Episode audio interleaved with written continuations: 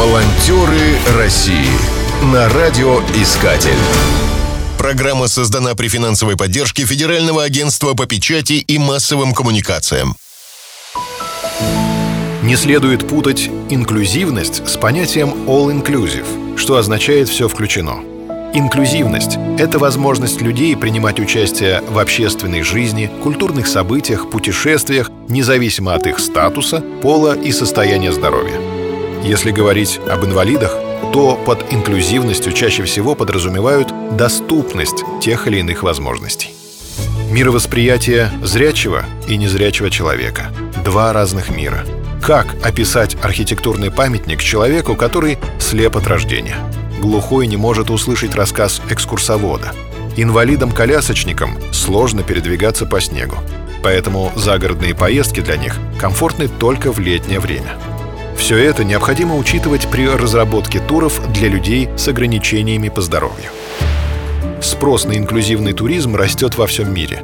Россия в этом плане не исключение – но если в Испании туристские объекты на 90% доступны для инвалидов, то в России высоким показателем в 60% может похвастаться только Сочи.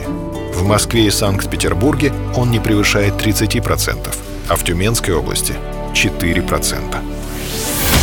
Волонтеры России На помощь инвалидам приходят добровольцы — Три года назад в Тюменской области был запущен волонтерский проект по инклюзивному туризму под названием «Истоки». О проекте рассказывает Светлана Жукова, руководитель Тюменского клуба инклюзивного общения «Горизонт».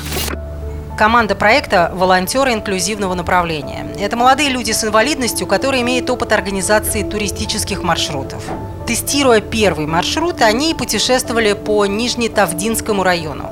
Молодые люди вернулись к истокам сибирского подворья, русской духовной культуры, познакомились с азами верховой езды.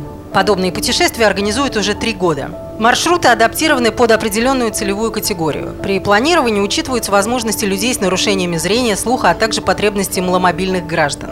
В рамках проекта предлагают услуги инклюзивного образования. Это позволяет целевым группам получить разносторонние знания и исторические сведения о родном крае в форме бесед, квестов, мастер-классов. При помощи волонтеров в регионе создается доступная среда с использованием специального транспорта, оборудования и минимизацией финансовых расходов для туристов-инвалидов.